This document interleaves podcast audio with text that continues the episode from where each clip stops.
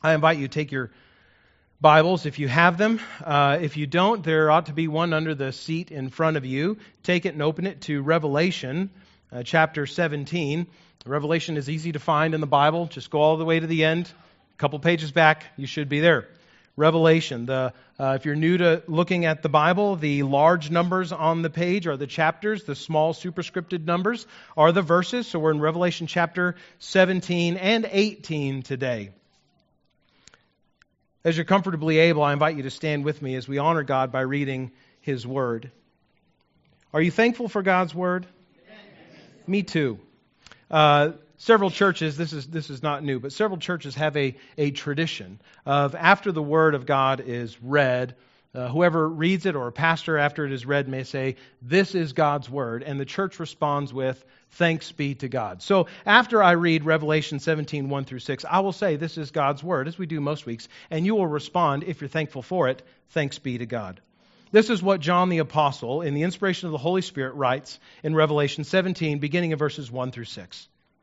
He says, "Then one of the seven angels who had the seven bowls came and said to me, 'Come, I will show you the judgment of the great prostitute who is seated on many waters, with whom the kings of the earth have committed sexual immorality, and with the and with the wine of whose sexual immorality the dwellers on earth have become drunk.' And he carried me away in the Spirit into a wilderness, and I saw a woman sitting on a scarlet beast that was full of blasphemous names, and it had seven heads and ten horns. The woman was arrayed in purple and scarlet and adorned with gold and jewels and pearls, holding in her hand a golden cup full of abominations and the impurities of her sexual immorality. And on her forehead was written a name of mystery, Babylon the Great, mother of prostitutes and of earth's abominations. And I saw the woman drunk with the blood of the saints, the blood of the martyrs of Jesus. When I saw her, I marveled greatly." This is God's Word. You may be seated. Most of the time when you write a letter to somebody and you close it at the end, you usually close it with something like, "Sincerely, Stephen. Love always, Jane. Yours in Christ, Matthew."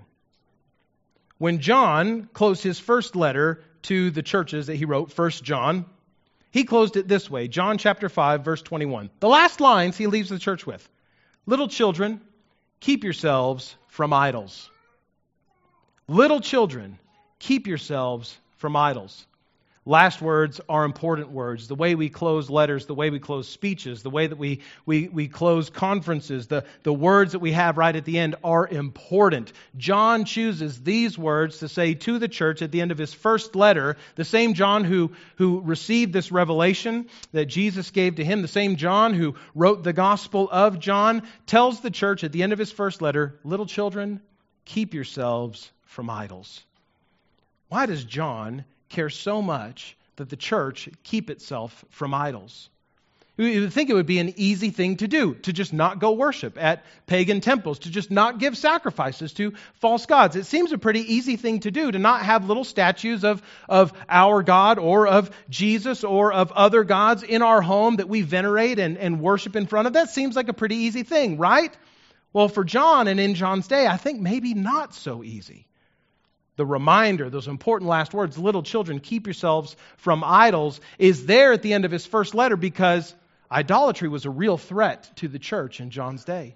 It was a real temptation to join in with the world around them in the Roman Empire, worshiping at the temples to false gods, to Greek and, and Roman uh, uh, uh, pagan gods and imitations of God.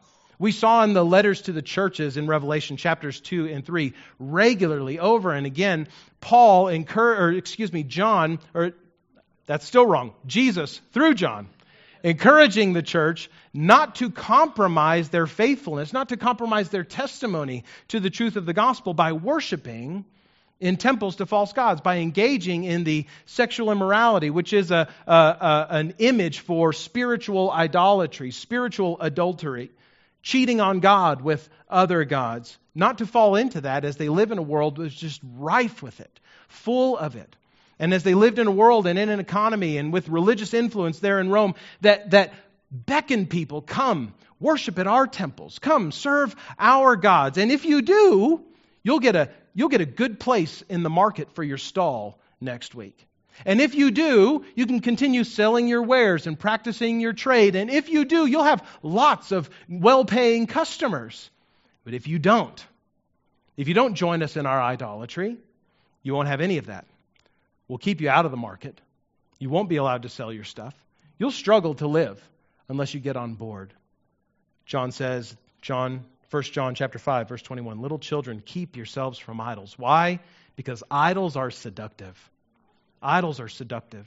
And it's a lot easier to give in to idolatry than often we think. In Revelation seventeen and eighteen, we're introduced to the prostitute who is known as Babylon. I'll probably call her a harlot because I feel like if I say prostitute too many times on a Sunday morning, it's just weird. Babylon, the harlot. And we read in chapter seventeen and chapter eighteen the fall of Babylon, its final destruction and dissolution, which is a, a good thing.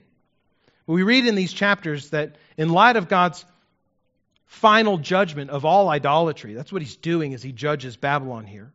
Economic idolatry, social idolatry, philosophical and moral idolatry.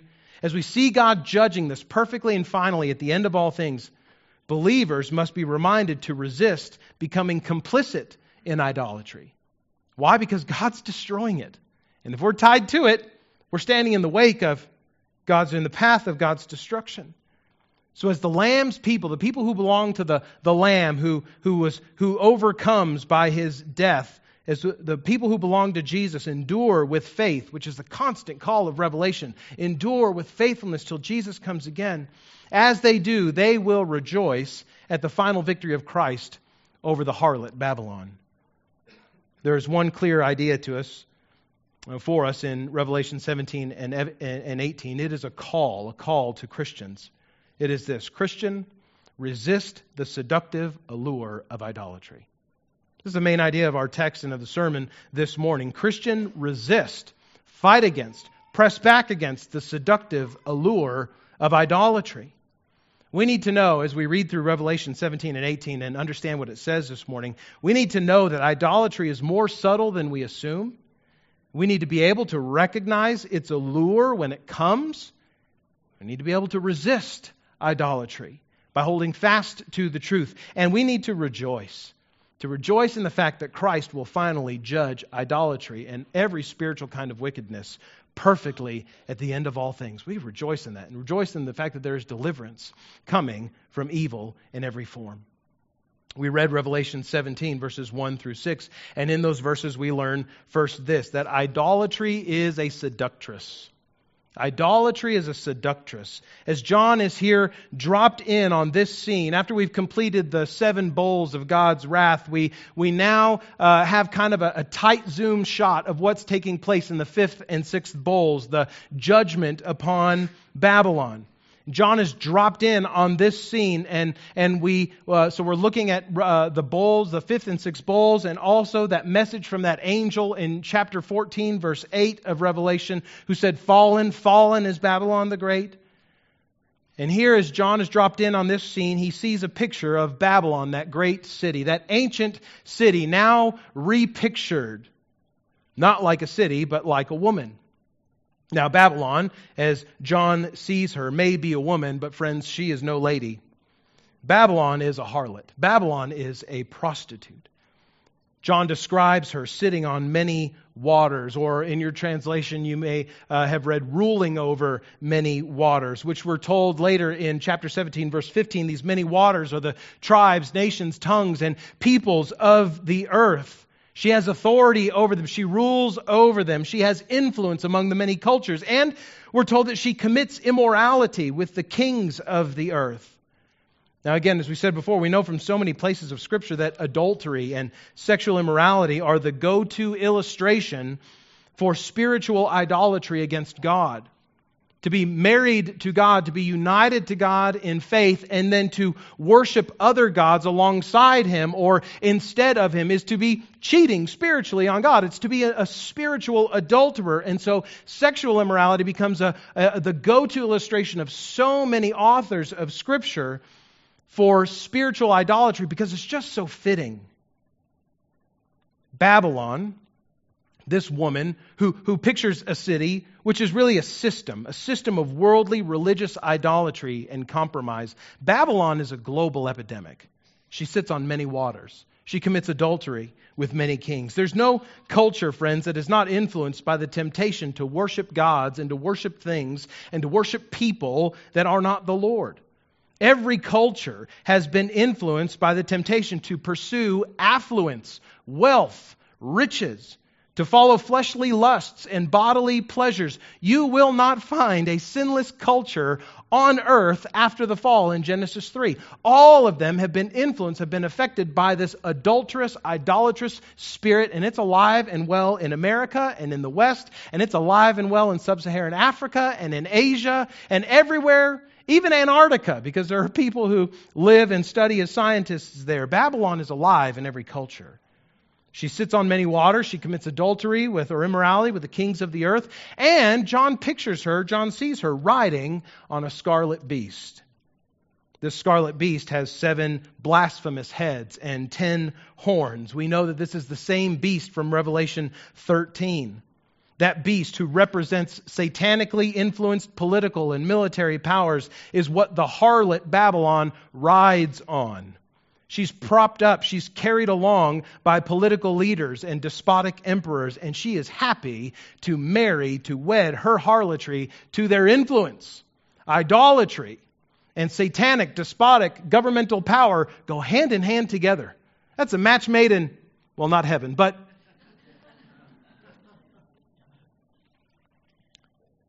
John pictures her dressed to allure, but ultimately reveals that her alluring dress is really just a, a way into, a, a, an enticing way into a toxic trap.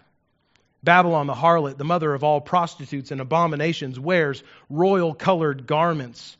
She wears jewels that promise wealth and, and look like they come from somebody or with somebody who only has large amounts of wealth. Her appearance beckons with a tempting tone. Come, be with me, drink my wine, be happy. Please yourself. She's alluring.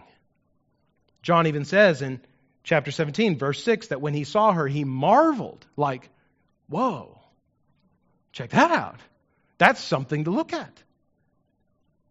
There's something fascinating about Babylon's appearance, this harlot's appearance, but she is a Venus flytrap of a woman. She drips sweetness, but her grasp is deadly. Idolatry, the promise of wealth, the promise of pleasure, the promise of power. If only you give in to worship things and people and stuff that are not the Lord, drips with sweetness. Doesn't the promise of wealth feel good to you? Doesn't the promise of power, to be in control, to be the, the guy or the woman in the room where all the decisions are made, to be that person with that influence, isn't that alluring? Isn't it alluring to just be pleased, to have a happy life, to have everything you want and never any hardship? It is. But when we fall into that sweet trap, that sweet bait, the final grasp is, is deadly. I never had a Venus flytrap as a kid. I always wanted one. My mom never let me have one, probably because she knew I would just let it die. But mostly because I wanted to watch it eat flies. You've seen a Venus flytrap. They're, they're really quite interesting, beautiful uh, plants that open up, and inside they they uh, inside their, their leaves they produce this super sweet substance that flies and bees and other insects love, and they they flock to it, and as they land upon it and start eating of it, thinking, I'm in for an easy meal, the flytrap closes. And after it closes, it gets tighter and tighter and tighter and tighter, all the while producing digestive juices that eat its prey alive. Babylon, friends, is like a Venus flytrap. It says, come, be with me, drink my wine, be happy, be pleased, have all the things you ever wanted. And in so doing, all I require is everything you have, your soul. Proverbs chapter five, verses three through six says this, the lips of a forbidden woman drip honey, and her speech is smoother than oil. But in the end, she is bitter as wormwood, sharp as a two-edged sword. Her feet go down to death. Her steps follow the path to Sheol. She does not ponder the path of life. Her ways wander, and she does not know it. Babylon, pictured as a harlot, is, is not a, it's not a polemic against cities. It's not a polemic against women. It's not a polemic against prostitutes. It's a polemic. It is a, an argument against idolatry. And Babylon, who is a harlot, who leads people to their death, is pictured this way, not so that uh, Christians will say, oh, cities are bad, let's live in the country. Women are bad, let's uh, kick them out of our society. It's not, not to lead us to do that, but to see idolatry for what it is. It's a seductress that only leads to death. Idolatry is, or, or Babylon is dressed to allure. We find she's toxic to the soul. And worse than all of that, she hates those who love Jesus. John describes this harlot not as a refined queen. She, she looks, she's dressed like a queen. She wears jewels like a queen, but she's not a queen. She's a sloppy drunk. And this woman, we find, is three sheets to the wind, and not on wine, but on the blood of the saints and on the sewage of her idolatrous immorality. Friends, she is not your friend. She is a death trap. Christian idolatry is not your buddy. It is a it is a grave, an open grave, ready to take your life and your soul with her into Sheol. She hates those who love Jesus. She loves to persecute those who will not take part in her immorality. She loves to make life hard and difficult and even put to death those who say, Jesus is Lord, not you. My worship belongs to Him, not to you. I don't care if I don't get a spot in the market. I'm not going to worship at your temple. I don't care if I die poor and penniless following Jesus. I'll not get riches following in your wickedness. Amen. And she hates those who love Jesus. She's drunk on the blood of the saints. This picture of Babylon as a harlot, these religious and economic systems that draw, that allure people away from faithfulness to Jesus, but only take them to death.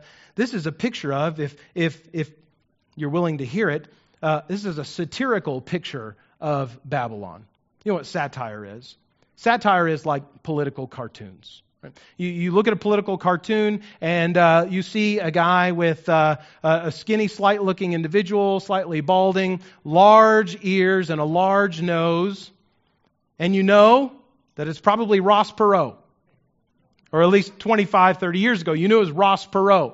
Uh, today, I, I don't read political cartoons that much, so I don't really pay too much attention. But in political cartoons, the, the, the authors, of the illustrators of these cartoons satirize the objects that they are um, that, that that they are poking fun at. They they exaggerate their features so as to show um, what sort of person they are or what they are like. And if you can't make out what that person is, or who that person is by their particular features, they'll often wear maybe a button on the, on the uh, be drawn with a button on their lapel that has their name on it, or maybe a particular uh, political platform or something that they're running for, a way to recognize them for who they are.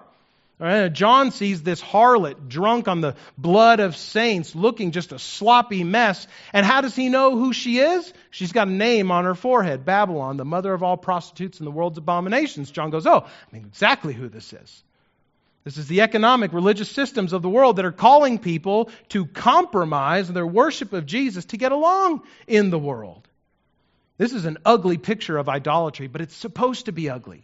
This is what Revelation does in so many of its uh, of the way that, that Jesus gives these pictures to John to relate to the church, to call us to endurance and to faith. He gives us a picture that, that reveals the, the real spiritual reality behind things.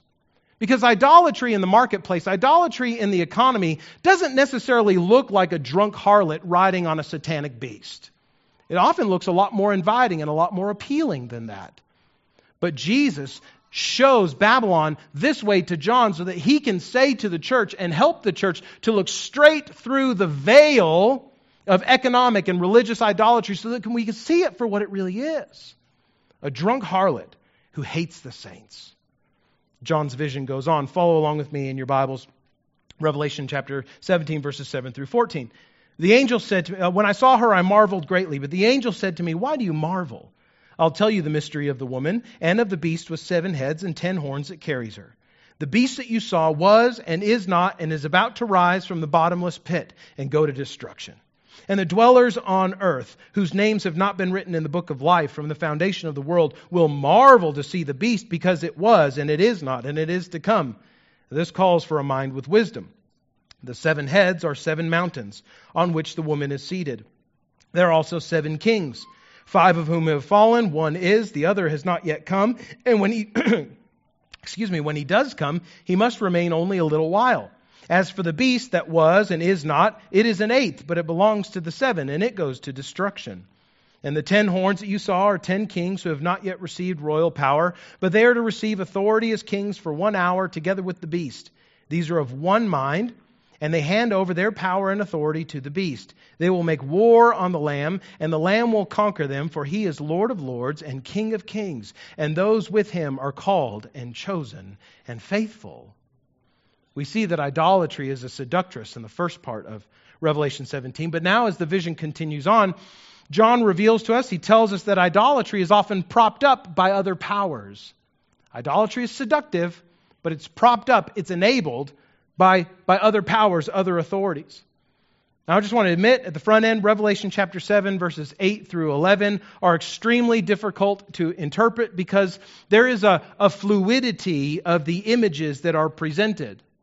Uh, this passage describes the beast that the harlot rides on. And and just, just catch the fluidity of the imagery here. This beast has seven heads, but the seven heads are seven mountains. And they're also seven kings. And there's ten horns that are also ten kings. And the beast was, but he isn't, but he's about to come and go to destruction. And the ten kings, who are the ten horns, uh, are, are going to be given power, and they're going to give their authority over to the beast to oppose the Lamb.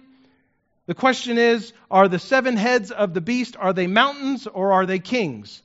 And are the horns of the beast, are they, are they they're, they're ten kings, I get that. So are there seven kings or ten kings? Or are there seventeen kings? Right? There's the, the images here in this chapter, they, they move around. It's like playing, it's not really like playing a shell game. It's not deceptive, but the complexity of the image that John sees is such that it's really hard to nail down specific identities to each of the descriptions of the beasts that he gives. The intent of these verses is to describe the beast that the harlot Babylon rides upon. Don't forget that, right? Don't miss that.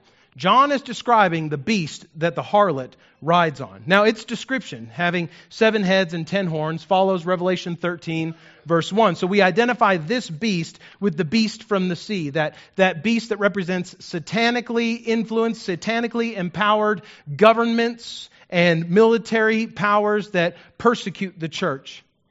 It's almost certain that the original readers, that the, the seven churches that received Revelation as a circular letter at first, that they would have identified this beast as Rome, the empire of Rome, because of the description in verses nine and ten, where John says this calls for a mind with wisdom. The seven heads are seven mountains.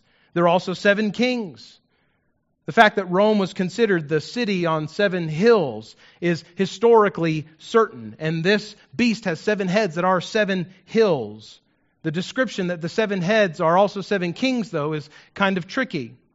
There has been no shortage of attempts to number the emperors uh, of Rome that might fit this description of five who have fallen, one who is, and one who is yet to come. Let me just say this morning, if you came for all the controversy, you won't find it this morning.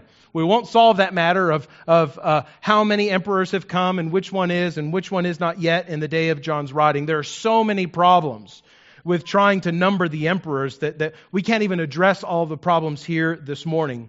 But a good many commentators have noted them. Chief among the problems of trying to number the heads of the beast with, uh, or identify the various heads of this beast with particular Roman emperors uh, in the past uh, becomes apparent very quickly. The first question is, where do we start numbering? Do we start numbering from Julius Caesar, the first emperor? Or do we start numbering from Caesar Augustus, the emperor in the day of Jesus when he was killed?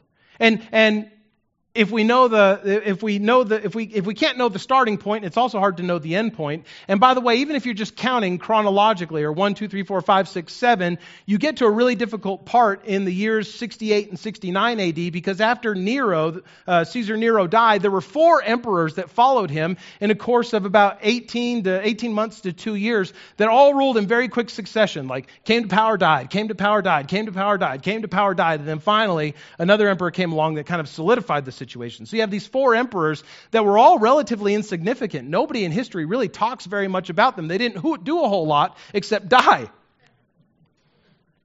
So counting all of the emperors, whether you start with Julius Caesar in the years before Jesus was ever born, or Caesar Augustus, who is who, who is Caesar in the days of Jesus. However you count, it gets really confusing really fast, and you start having to do some, some weird sort of historical backflips to try to make it all fit just perfectly.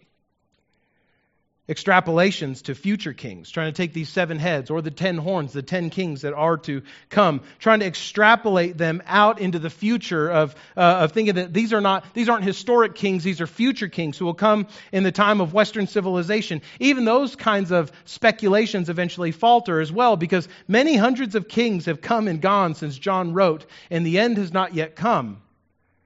So I don't think we we. Do, we don't do best to consider the historical identity of the beast and the heads. I think we do best to consider the theological identity of the beast and its heads. The beast, we know from Revelation thirteen, is a blasphemous imitator of God.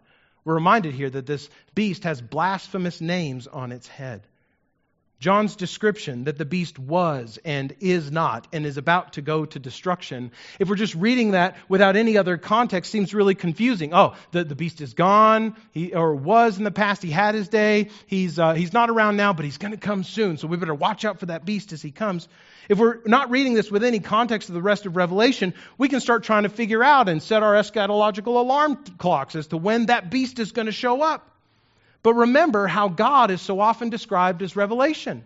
This beast was, is not, is about to go to destruction. He had his day, he doesn't have his day now, and the only thing that's going to come in the future is his death and destruction, praise God. Amen. Whereas God regularly, time and again throughout Revelation, is not described as the one who was, who is not, and is about to go to destru- destruction, but God is always described as the one who was, the one who is, and the one who is to come. The beast is a blasphemous imitator of God, and he fails at his imitation. Where God is omnipresent in time and in space, he was, he is, he is to come. The beast, friends, is limited. The beast is hindered. Five of his heads are dead and about to be destroyed. And furthermore, he garners the love and the attention of earth dwellers, those who dwell. who dwell on the earth, in the same way as its image was is worshipped by those who take its mark, we saw in Revelation thirteen. The beast's heads are almost completed. Five are gone, one is, one is about to come, and then there's an eighth that belongs to the seven. Gosh, John, could you please be a little clearer? The fact that most of its heads are dead and just a few are left to go may be an indicator, not, not of specific kings to come, but it may be an indicator of the nearness, of the imminence of the end of persecution. The beast is almost dead. This is good news. The beast is almost dead. Now, when it comes to the ten horns on the beast's seven heads, who are also ten kings, these are probably to be seen in parallel with the kings of the earth that, that are gathered together at the end of the, the bowl judgments. It's really hard for us to try to identify them specifically. one, two, three, four, five, six, seven, eight, nine, ten. Now, the most popular attempt to identify these ten kings specifically was during the creation of the European Union in nineteen ninety-three. Although as soon as the European Union surpassed ten countries as part of the Union, that theory of the ten kings being the European Union was, was quickly abandoned. Ah, it can't be that anymore because there's thirteen or fourteen or however many more belong to it. There may be something to the number of kings, ten of them, that does not imply specificity of number, but rather plurality of power. We see that number ten being used symbolically all throughout Revelation to speak about a plurality of things. Ten kings represents a plurality of power. There will be a plurality of power that gives its allegiance to the beast, who aligns with the beast, who worships the beast, who loves the harlot that rides on it. New Testament scholar Gordon Fee has written this, that John's present concern in describing these ten horns or ten kings, John's present concern is not with historical precision, but with historical reality. Namely, that the ten kings together have one purpose, to give their power and authority to the beast and to give him their allegiance. A plurality of power giving allegiance to military and governmental powers that oppose God's people. Now, whether the beast represents past emperors, present rulers or future kings is less important than recognizing the source of their power, Satan. Don't forget that. Further, we do well not to fixate on who the beastly heads are, but rather what they support. They support an immoral economic and religious system called Babylon, figuratively, spiritually, that rejoices in blasphemy and rejoices in idolatry and celebrates in the destruction of the saints. The beast represents the satanic schemes of worldly governments throughout history and into the future that align together to undermine the gospel, to persecute the saints, to attempt to destroy the church. But ultimately, the beast is unsuccessful because he's been conquered by the blood of the Lamb and by the word of the testimony of the saints, as we read in Revelation.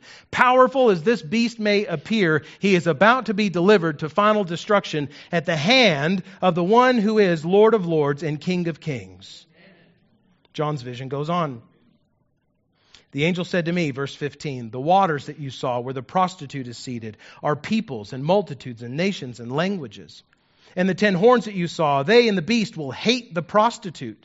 They will make her desolate and naked and devour her flesh and burn her up with fire. For God has put it into their hearts to carry out his purpose of being of one mind and handing over their royal power to the beast until the words of God are fulfilled. And the woman that you saw is the great city that has dominion over the kings of the earth." If you had any question as to what the original readers of Revelation would have thought about who the beast or who, excuse me, who the harlot is, John gives us a big clue in verse eighteen. The woman you saw is the great city that has dominion over the kings of the earth. There was one great city that had dominion over the known world in the first century. It was Rome. So the readers, Christians in the first century reading Revelation, are thinking, when they see harlot, they think Rome.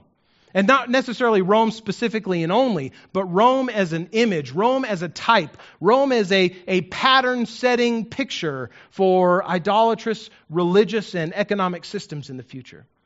These last four verses, though, of chapter seventeen tell us something more important than who the harlot is. They tell us that idolatry and all of its evils will ultimately be destroyed. The last verses of chapter seventeen reveal the final fall of Babylon. But notice, Babylon does not fall directly by God's hand, but by the beast and the kings of the world who conspire against the harlot. They hate her, the one who rides on them. They despise her. They strip her naked and kill her.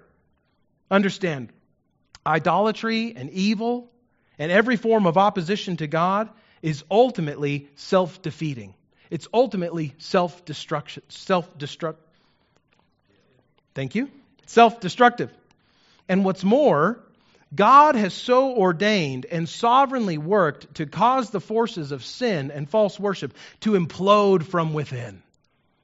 We see this unholy union between the beast and the harlot, and ultimately it ends in this great divorce whereby the harlot is killed by the beast and the kings that give it authority. Satanic influence, sinful lusts married together are ultimately self-destructive. And God has so ordained it to be. This is a good thing. This is a good thing that God says, try as you might, Satan. Work hard as you may, sinful people, against me. You will ultimately be the cause of your own ruin. Now, even as God used the Assyrians and the Babylonians in the Old Testament as enemies of Israel to be agents of God's judgment against idolatrous Israel, so also does the beast who is opposed to God unwittingly become the one who brings God's justice against the harlot Babylon, only himself to ultimately go to destruction as well. Idolatry and evil, friends, will ultimately be defeated from within and by God's sovereign plan that they do so. Now there's better news.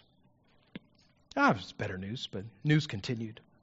Revelation chapter eighteen. This is a long chapter, so buckle up. We're going to read it.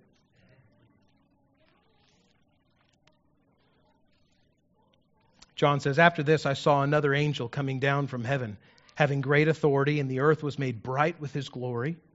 And he called out with a mighty voice, 'Fallen, fallen is Babylon the Great.'" We read that same message from an angel in Revelation fourteen eight. "She has become a dwelling place for demons, a haunt for every unclean spirit, a haunt for every unclean bird, a haunt for every unclean and detestable beast. For all nations have drunk the wine of the passion of her sexual immorality, and the kings of the earth have committed immorality with her, and the merchants have, uh, of earth have grown rich from the power of her luxurious living. Then I heard another voice from heaven saying, "Come out of her, my people, lest you take part in her sins, lest you share in her plagues, for her sins are heaped high as heaven, and God has remembered her iniquities. Pay her back as she herself has paid back others, and repay her double for her deeds. Mix a double portion for her in the cup that she mixed. As she glorified herself and lived in luxury, so give her a like measure of torment and mourning, since in her heart she says, 'I sit as a queen, I am no widow, and mourning I shall never see.' For this reason, her plagues will come in a single day, death and mourning and famine, and she will be burned up with fire, for mighty is the Lord God who has judged her.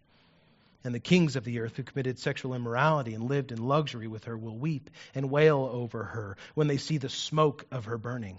They will stand far off in fear of her torment and say, 'Alas, alas, you great city, you mighty city, Babylon, for in a single hour your judgment has come.'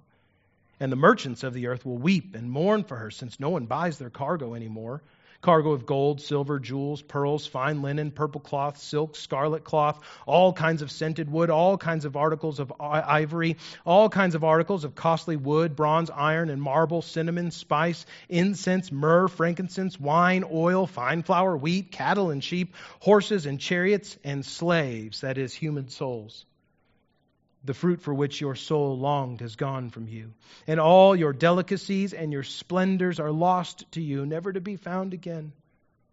The merchants of these wares who gained wealth from her will stand far off in fear of her torment, weeping and mourning aloud. 'Alas, alas, for the great city that was clothed in fine linen, in purple and scarlet, adorned with gold, with jewels, and with pearls, for in a single hour all this wealth has been laid waste.' And all shipmasters and seafaring men, sailors, and all whose trade is on the sea stood far off and cried out as they saw the smoke of her burning, 'What city was like the great city?' And they threw dust on their heads as they wept and mourned, crying out, 'Alas, alas, for the great city, where all who had ships at sea grew rich by her wealth, for in a single hour she has been laid waste.' Rejoice over her, O heaven, and you saints and apostles and prophets, for God has given judgment for you against her." Then a mighty angel took up a stone like a great millstone and threw it into the sea, saying, "So will Babylon, the great city, be thrown down with violence and will be found no more. And the sound of harpists and musicians, of flute players and trumpeters will be heard in you no more. And a craftsman of any craft will be found in you no more. And the sound of the mill will be heard in you no more. And the light of a lamp will shine in you no more. And the voice of a bridegroom and a bride will be heard in you no more. For your merchants were the great ones of the earth, and all nations were deceived by your sorcery, and in her was found the blood of prophets and of saints and of all who have been slain on the earth." Mercy. Revelation eighteen shows us that God's judgment on evil, as he judges Babylon and the kings that conspire with her and the beast along with them, that God's judgment on evil ultimately reveals human allegiances. It reveals the things that we the things that we rejoice in today reveal our allegiance when they are gone ultimately. Revelation eighteen reads like a funeral march, with everyone who got powerful, with everyone who got rich off of the idolatry with Babylon, singing their own mournful funeral dirge, their lament at the death and destruction of Babylon. Now, before the funeral starts, though, we hear from an angel at the beginning of chapter eighteen speaking judgment on Babylon. She goes to destruction because she is a haunted city. She's a haunted culture. She's a haunted society. She is a haunted philosophy. She is a haunted economy full of everything unholy. And this is her indictment. Everything that is unholy, Babylon has loved. She has become a haunted mansion full of unclean spirits. Moreover, there's a call to those who are citizens of heaven, but find their living quarters in Babylon. To these, God says, "Come out of her, my people, lest you take part in her sins," verse four. Now, I don't think this is a call to segregate ourselves as believers physically from the sinful world. It's, it's not necessarily a call to go join the Amish in Pennsylvania or Ohio, but rather this is a call to not be one who dwells in Babylon, who makes their home in Babylon. You may live there, you may pay rent there, that may be where your house is, but your home must not be there. When Babylonians When the Babylonians took the Judahites into captivity in the Old Testament, God said to the Judahites in Jeremiah twenty-nine seven, "Seek the welfare of the city where I've sent you into exile. Pray to the Lord on its behalf, for in its welfare you will find your welfare." So coming out of Babylon is a call not to make Babylon our spiritual homeland, not to compromise with idolatry, not to engage in spiritual or sexual immorality that characterizes what Babylon is all about, but rather to be holy, to be different, to live as though we've been called by God to pursue His purposes in the world in the midst of an unholy culture, an unholy philosophy, an unholy economy. Be holy as God our Father in heaven is holy. Pursue godliness in a godless culture. Repent of sin among a people who indulge it. We're called here in coming out of Babylon not to celebrate what the lost world celebrates. Understand, and I understand, that I'm saying this in the month of June, which is so called by the secular world Pride Month, where the world rejoices in, holds up with pride the L G B T Q plus agenda. A, a, a system, a, a, a worldview, a, an, a, an approach to human sexuality that clearly defies God's holy design for marriage and sexuality. That marriage is between one man and one woman in covenant relationship for a lifetime.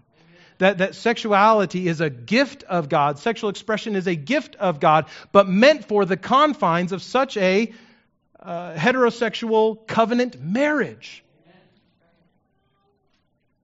We live in a culture that is not altogether un-Babylonian, that celebrates with pride things that clearly defy God's character and His intention for how we ought to live.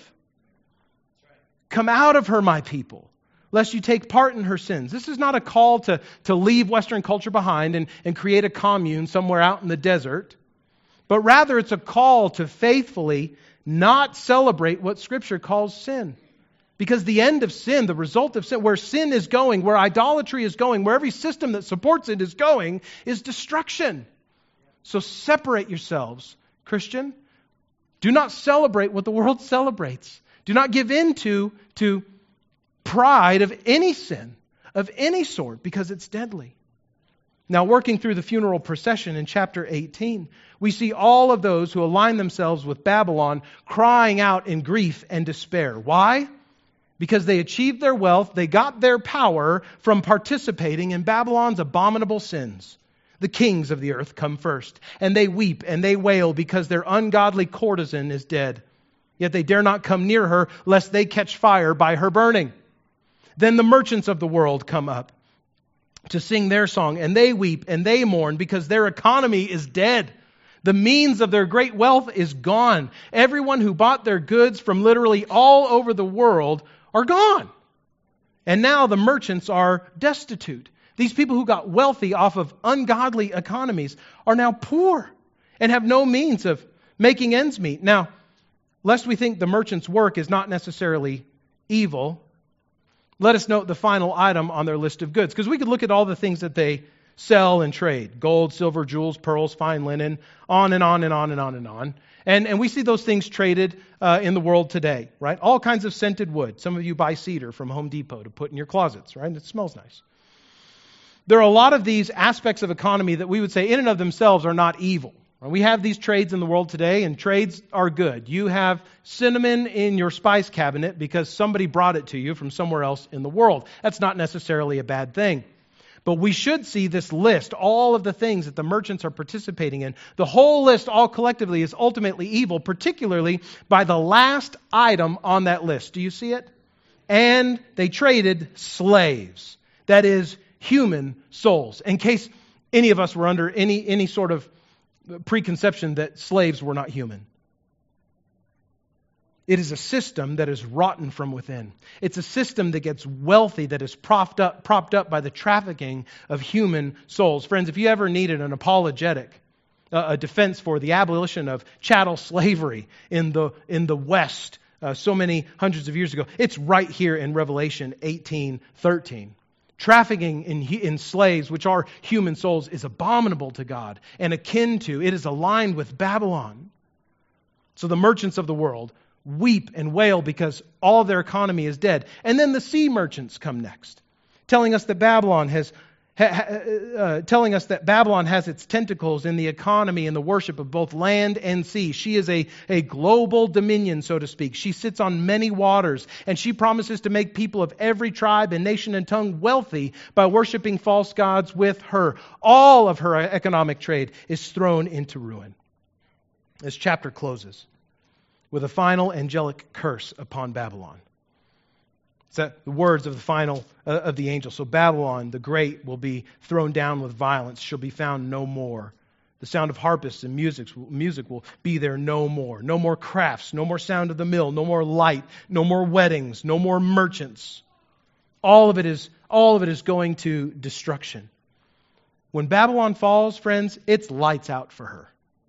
There's no return for her, and everyone who loves her goes with her, like that millstone thrown into the sea. When I was a little boy and we would go to a lake, uh, I take that back. Even as a grown man, when I go to a lake, I like to find the biggest stinking rock I can pick up and huck it into the lake. Why? Because I like watching the big splash. It's dramatic. Now, the frustrating thing about it is you don't get that rock back. It sinks to the bottom. But this is the image that that that John is shown of Babylon's judgment. She is like a millstone thrown into the sea to sink to the bottom, never to return. When God judges Babylon, it's lights out forever in dramatic fashion. And not just for Babylon, not just for idolatrous systems, but for all people who align with her too. God's final judgment of idolatry reveals allegiances. Friend, if you rejoice, if you celebrate in the wealth that this world can give you, you will lament with great sorrow on the day of its destruction. But rather, friend, if you rejoice today in Christ who died to redeem you from every sin, was raised from the dead to make you right with God, if you rejoice in being persecuted for righteousness' sake in this day, you will not lament the fall of Babylon in the end. If you lament sin today, you will rejoice in Christ's coming. If you lament a Babylonian worldly system in economy and religion and idolatry and politics, if you lament Satan's influence in everything around you today, you will rejoice on the day when Christ judges it perfectly and completely. But that day of judgment will reveal allegiances. Those who love the world will mourn its loss. Those who lamented the sin of the world will rejoice in the holiness of Christ that comes. The fall of Babylon shows us the seductive allure of idolatry and also the disastrous end that it comes to. So what do we do in light of this? What is the call in light of, of this? What truth do we hold on to, knowing that Babylon is going to destruction? I give you this one thing. Know this today, Christian and not yet Christian alike. The conqueror of Babylon is your stronghold against idolatry. How do I resist falling into idolatry? You resist falling into idolatry by finding your safety, by finding your refuge, by finding your anchor in the one who ultimately conquers it. Now, there's no denying it. Our culture is changing around us at a rapid pace. Even I, who was born in nineteen eighty-two, who, who am akin to uh, or, or well uh, used to just quick changes in technology and things changing fast. I grew up with computers. I know that things move quickly. Even I am sometimes taken aback at the, at the lightning speed with which our culture seems to be changing. Now, I'm not certain that this necessarily means the end of all things is about to come in our lifetime. It may or may not. I'm not totally certain that our culture today is altogether more sinful than so many other cultures in the past. I just think we're particularly creative about it right now. But I am certain that what we see is a growing influence of Babylon in the global West. A love of idolatry, a love of immorality, a love of wealth and affluence that the world can give to us. It's growing in the global West. And Babylon, this harlot, doesn't look like worship at pagan temples. It doesn't necessarily look like, in our culture, sacrificing animals to false gods or cultic prostitution. Rather, she's present in the ongoing worship of self and self-serving ideologies. She invites us not to celebrate a. Uh, she she invites us to celebrate a sexual ethic that's not only contrary to what God has designed, but that ultimately denigrates people to less than human. Under this view, our, our identity, uh, the the L G B T Q agenda, places the identity of the person, Uh, which uh, not as image bearers of God, but rather as the sum total of their bodily desires or psychological identification. Babylon says, you are whatever you feel like having sex with. And she doesn't She, she does say, Babylon does say that we have to take part in both sexual immorality to worship, and that sexual immorality is to be worshipped. Babylon today tempts us with the allure of power and tells us to take a side so that we can get power. Don't you want power? Don't you want to be strong? Don't you want to be an influencer? Pick a side so you can get it. Now, of course, she doesn't say out loud that both sides are ultimately wicked, because both sides ultimately just want to be strong. Babylon doesn't care which side you're on. She just wants you on a side so you can be powerful and, and, and worship at the temple of power. In this very wild landscape of confusing, tempting, divisive invitations to give glory and to find pleasure in godless imitations of divinity, friends, it can feel absolutely overwhelming to try to figure out your way in the world. I, more than once, I've looked at the headlines of the day and going, my goodness, I gotta raise children in this world. Yeah. All right? Like, when we can laugh because it's uncomfortable. It would be funny if it weren't so sad.